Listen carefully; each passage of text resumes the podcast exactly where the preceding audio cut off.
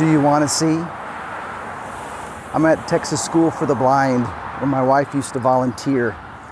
We have had people in our church that worked here or went to school here, as well as folks who are deaf.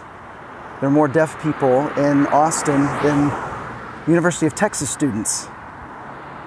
And they would tell you they don't many of them don't want to hear. They are fine just the way they are.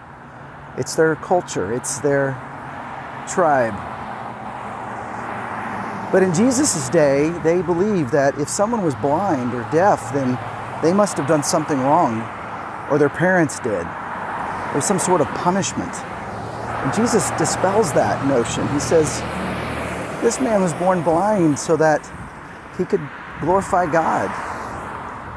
He decides to heal the man.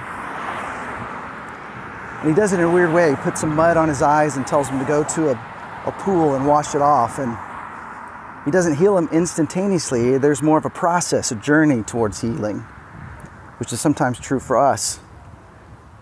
And then he gets questioned, and his parents get questioned by the religious leaders. They're more concerned with Jesus healing on the Sabbath, breaking their man made laws, than the fact that he can now see. And one of my favorite lines in the whole thing is when the man who was born blind, who now can see, says, I don't know who Jesus is or anything about him. All I know is I once was blind and now I can see.